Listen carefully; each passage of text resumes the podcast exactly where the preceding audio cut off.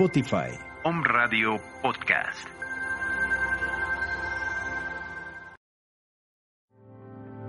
Desenredando la madeja, un recurso terapéutico. Iniciamos. Muy buenos días a toda la audiencia de Om Radio. Hoy como algunos martes, para mí es un gusto estar con ustedes. Un poquito tarde el día de hoy porque tuvimos algunos contratiempos de ubicación geográfica, pero ya nos encontramos aquí. Eh, soy el terapeuta Enrique Solórzano, terapeuta de la Clínica en Adicciones Fundación Trino, y el día de hoy tengo una invitada muy especial que desde hace algunos días quería yo invitarla y por una u otra razón no, no me había sido posible. Y le doy la, la más cordial bienvenida. Eh, preséntate tú solita. Adelante. Hola, ¿qué tal? Mi nombre es Isabel y para mí es un gusto estar aquí invitada. Gracias, gracias a ti Isabel. Eh, Isabel es mamá de una paciente mía que recibimos ya como hace tres años, tres o cuatro, ya me fallan las cuentas, en, en la clínica Trino y que, bueno, tenía un proceso de consumo de heroína muy fuerte. Entonces, normalmente estamos siempre entrevistando a los pacientes. Le, prestamos mucha atención a entrevistar a nuestros pacientitos, a que den su testimonio, a que nos compartan cómo lo vivieron y cómo están el día de hoy, etcétera. Pero no siempre tenemos la oportunidad de entrevistar a una mamá. Eh, que, que por eso a este programa le, le puse como título el, el otro lado de la heroína, ¿no? Al otro lado de la heroína, que se vive desde el otro lado como papás de una paciente o de una chiquita que empieza a consumir esta sustancia. Entonces, bueno, yo quisiera que nos empezaras a platicar eh, primero, ¿no? ¿Cómo es que sabes tú que, que tu hija está consumiendo heroína y o cómo es que no lo sabes, ¿no? ¿Qué, ¿qué Ujú. pasó como en ese inter del inicio? Ok, yo cuando yo no me había dado cuenta de que mi hija estaba consumiendo este drogas. Como toda mamá, pues siempre hay focos rojos en los cuales nos dicen que los hijos están mal, pero no nos damos cuenta o no o no nos queremos dar cuenta.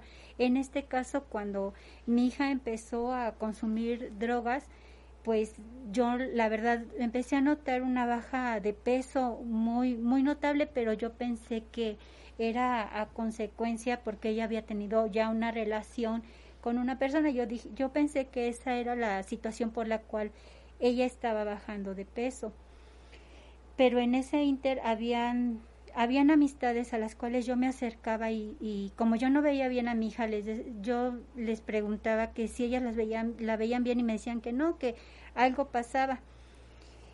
Pero una amiga muy cercana fue la que agarró y, notó porque ella tuvo un, un sobrino que estuvo en el consumo y cuando vio a mi hija me dijo que mi hija andaba en las drogas que era, era probable que si su físico era así, le dije, no, de un tiempo para acá, este ya bajó de peso. Y entonces ella me decía que tuviera yo cuidado con las drogas, pero yo la verdad nunca, o sea, no, no, yo decía, no, es normal, ella no está bajando de peso por el cambio de vida que está teniendo. Mas, sin embargo, empezaron a haber muchos cambios en ella de actitud se empezó a aislar de, de nosotros como familia, empezó a, yo la empezaba a ver muy triste, muy deprimida. Y ya, y fue ahí cuando yo dije, pues algo, algo no está bien. Pero como toda mamá, lo vuelvo a repetir, pues siempre nos queremos cegar ante algo que estamos viendo mal, pero no, no, no lo queremos aceptar. Cuando yo me empecé a dar cuenta, fue porque ella empezó ya con una conducta muy diferente en el aspecto en que ya no, ya se desaparecía mucho de, de la casa de nosotros, ya no, no sabíamos a dónde, a dónde andaba. Ella, ella en ese entonces estaba estudiando y todo el tiempo se la pasaba en la calle. Nosotros eran horas de la noche, no sabíamos de ella y entonces esas conductas yo empecé a decir, bueno, ¿qué está pasando? Cuando esta amiga me dice, ¿sabes qué? chécalo porque algo, algo no está bien en ella. Yo le, lo primero que hacemos como papás es acudir a ellos directamente y preguntarles qué, qué está pasando. Y yo le preguntaba que, que qué estaba pasando con ella, por qué esa baja de peso. Y ella me decía que pues era normal, que porque traía una vida muy, este, muy agitada, muy estresada. Y yo la verdad sí lo creí, aunque muchas veces en mi casa yo recuerdo que ella tenía, ella estudiaba en ese entonces diseño gráfico y tenía muchos aluminios con, con yo decía que era tinta, tinta china y yo encontraba los aluminios y yo, yo decía, ¿de qué serán estos aluminios? Le preguntaba yo a ella y me decía, ah, es que es donde yo hecho, pongo mi tinta china para hacer mis trabajos. Yo le yo agarraba y mi otra hija me decía, mamá, es que esto no es normal, dice, tu hija está consumiendo drogas. Y yo agarré y le dije, no, yo no lo creo, porque obviamente, pues yo creía en, mi hija, ¿no? Y, y, aunque mi otra hija me decía que lo, lo checara yo porque no era normal todo lo que pasaba, aún así pues yo no, no hacía caso de eso. Yo creía más en, en Natalie.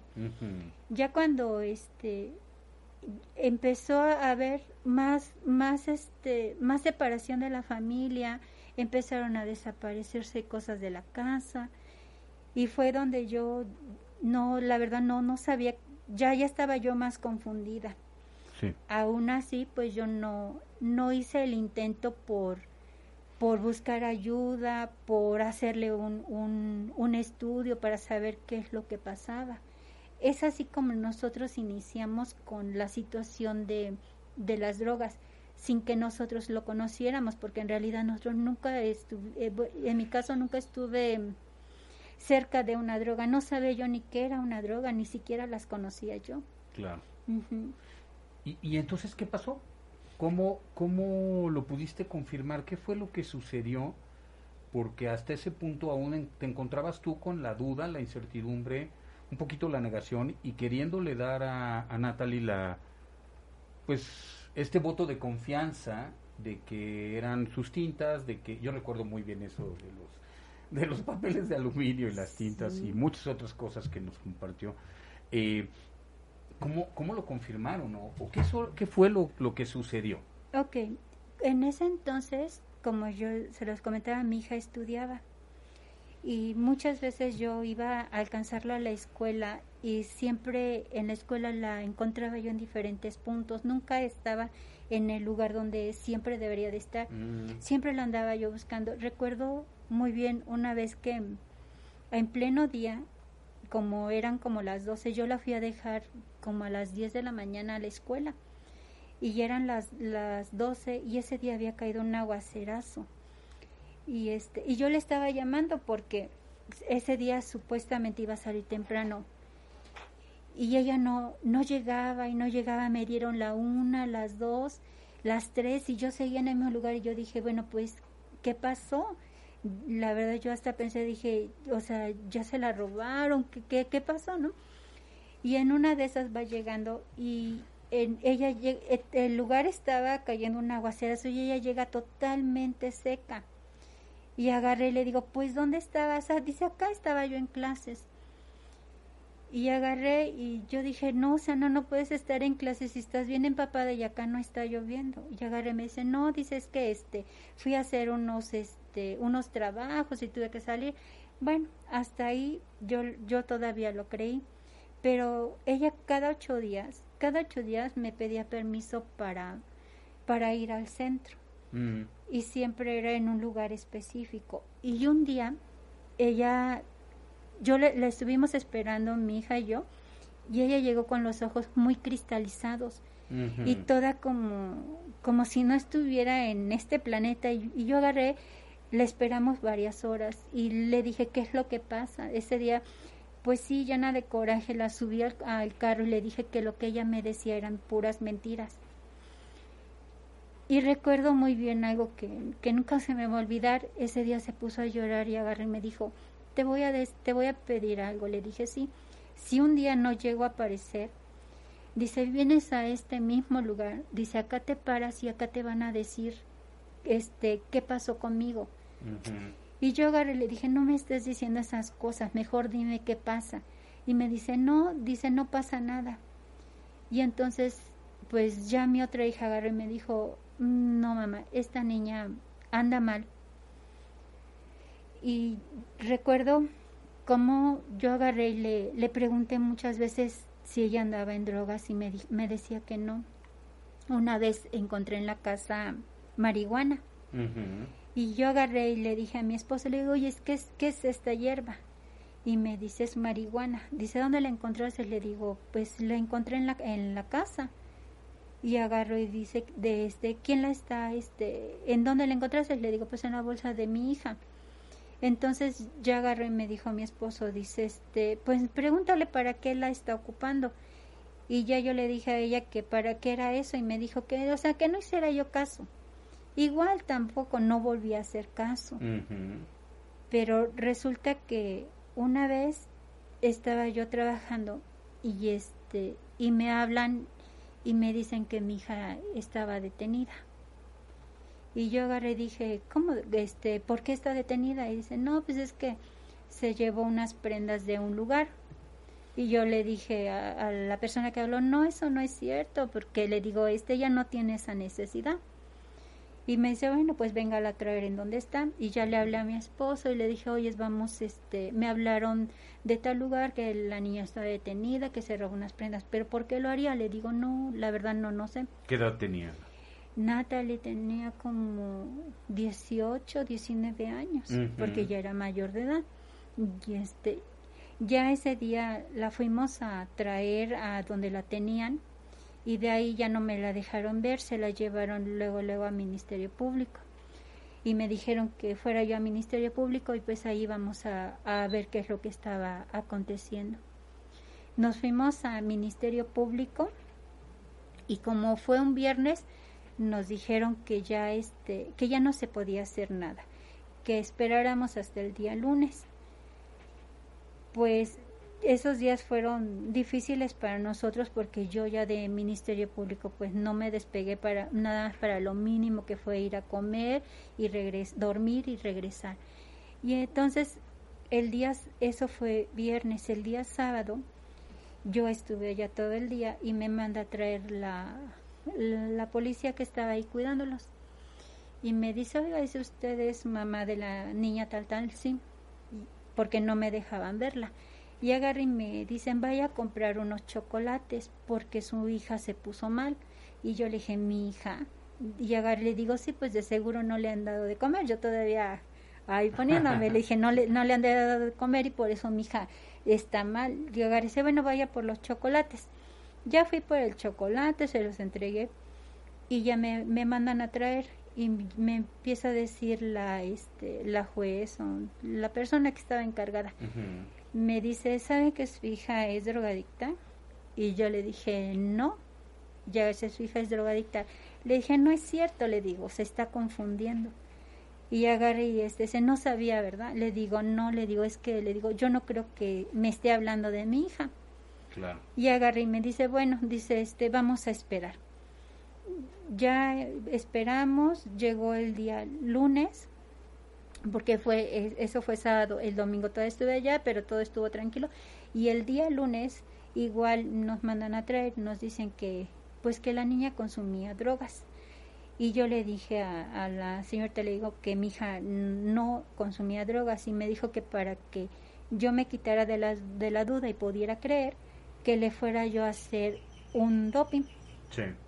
Y efectivamente sale el día lunes y me la lleve inmediatamente a hacer un De ahí mismo. De ahí mismo no me la llevé a hacer el doping.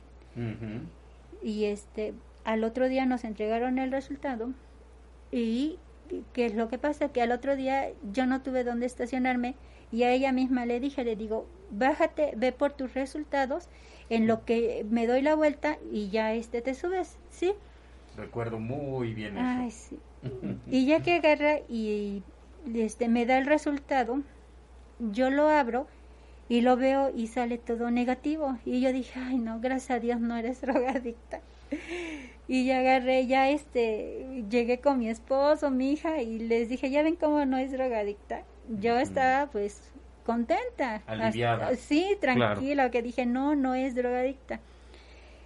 Y este, después de ahí, pues ya me quedé tranquila ese día, pero para el siguiente día, exactamente al otro día, ella se vuelve a desaparecer.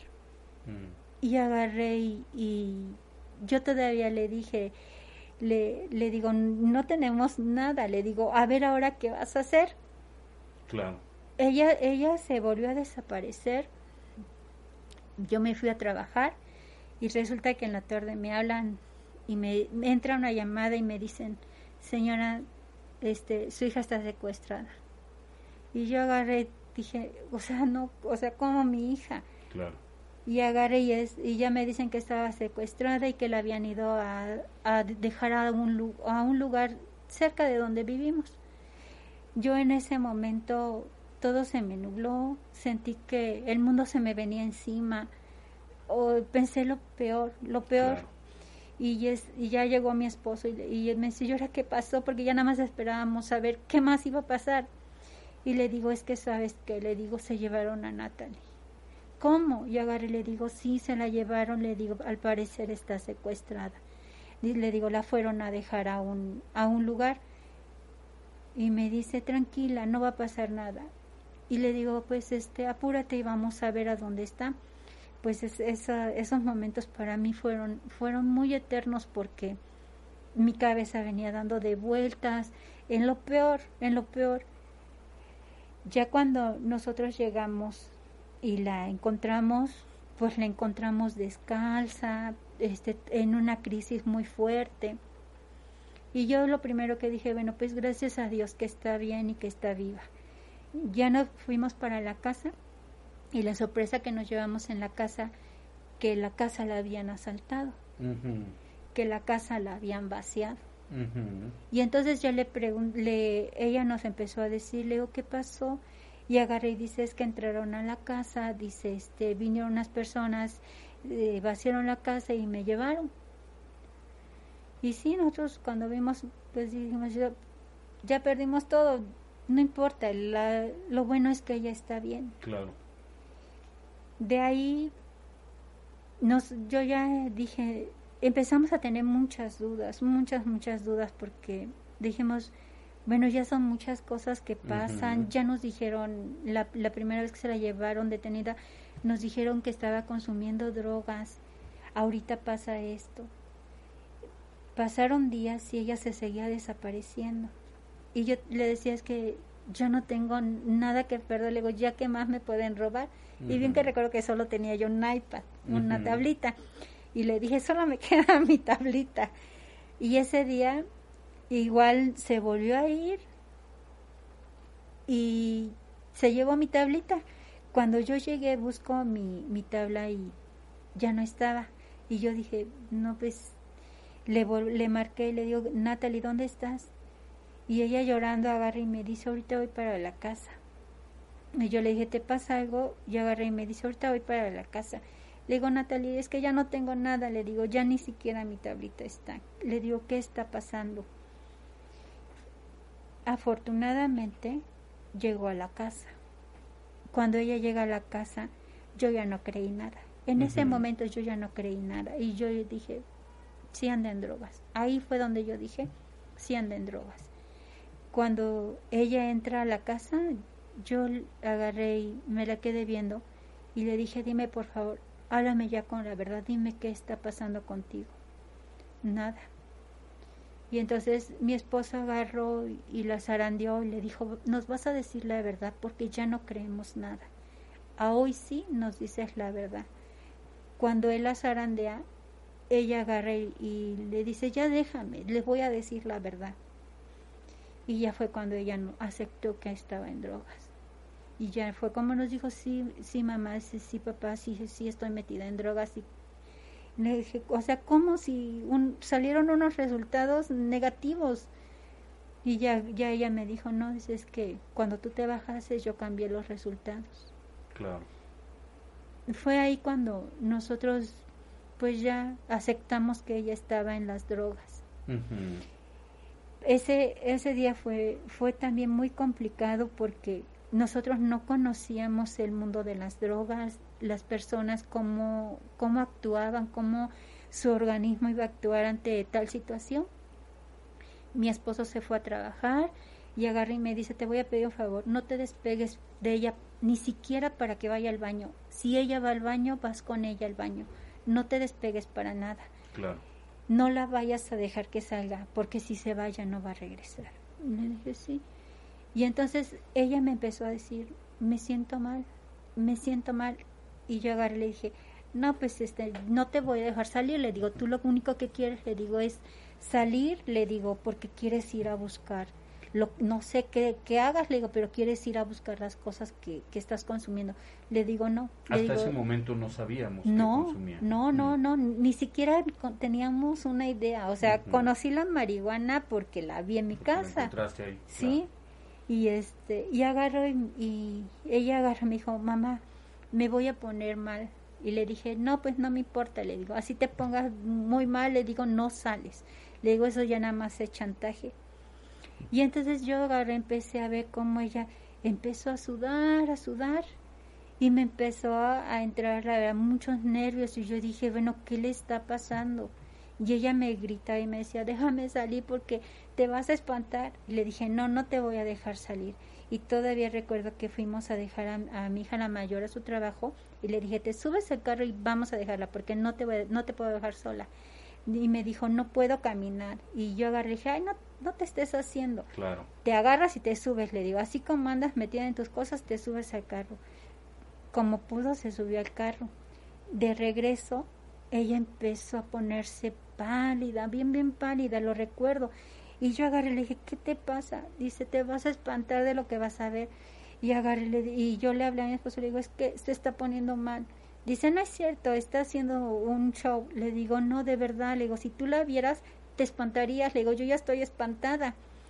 Y agarré y dice, pues ve a ver al doctor. Y sí, ya la saqué y que voy a ver a una doctora. Y le dije, doctora, le digo, es que traigo a mi hija mal. Dice, ¿qué tiene? Le digo, no, no sé. Que la ve y me dice, ¿su hija consume drogas? Y le dije, sí. No, yo no se la puedo atender. Dice, llévesela. Dice, esta niña se le puede morir. Y yo Sí. dije, ¿qué hago? ¿Qué hago? Y, y agarré, como mi mamá fue enfermera, le hablé a mi mamá y ya le expliqué, mamá, es que mi hija está así y así. Le digo, y no sé qué hacer.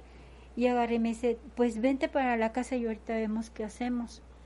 Y, y sí, yo agarré, este, me fui para su casa, pero agarré todo lo que es la pista. Agarré la pista y ella me decía, mamá, me, me voy a poner mal, mamá. Y agarré y le dije, no, le digo, nada más es pretexto. Y agarré mamá, en mi bolsa traigo, traigo algo para que esto se me quite. Y le dije, no, eso es una mentira, nada más te quieres volver a drogar. Y agarré y dice, te vas a espantar. Y entonces ella empezó a, desesperarse y a querer abrir las puertas. Y agarré y, me dice, háblale por favor a un amigo y él te va a explicar. Ya que le habló a su amigo y que me dice, sí señora, dice su hija este necesita consumir drogas porque si no se le va a convulsionar y si se le puede morir. Y le dije, "¿Eh, ¿es de, es de verdad?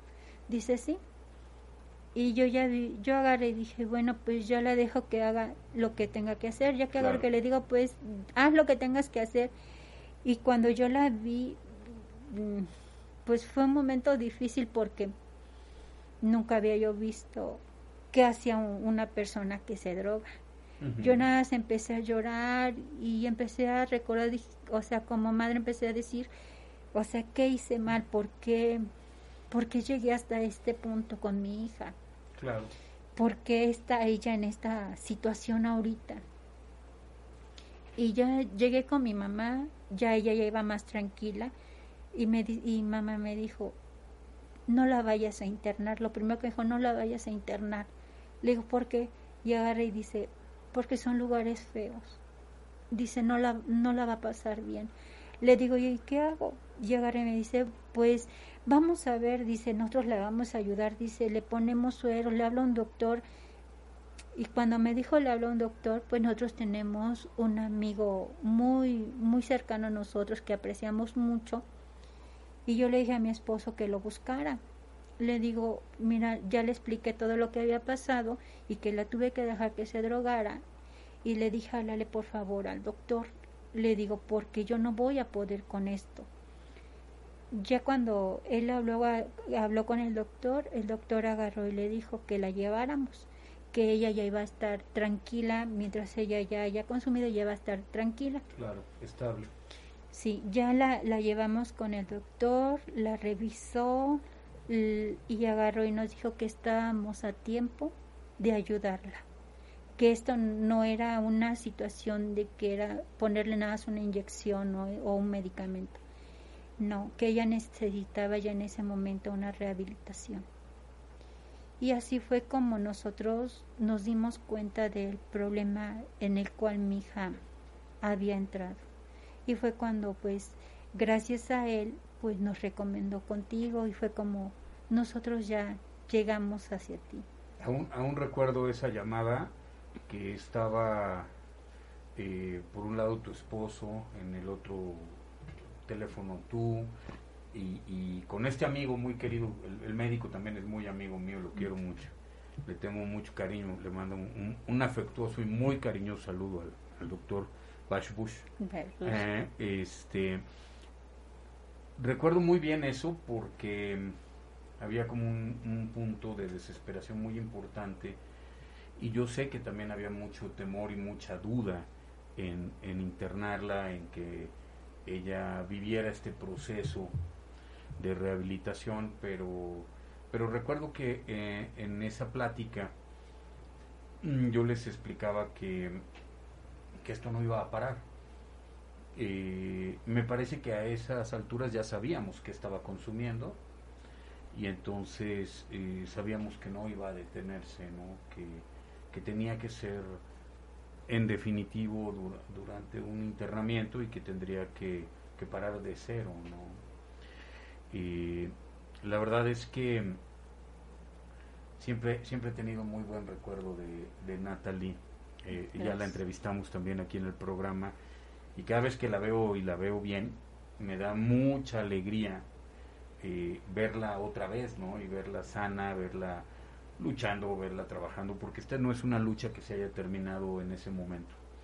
Yo sé que después siguieron muchas cosas más, una lucha muy larga y, que de alguna manera esta, esta lucha no para porque es todos los días durante el resto de su vida, ¿no?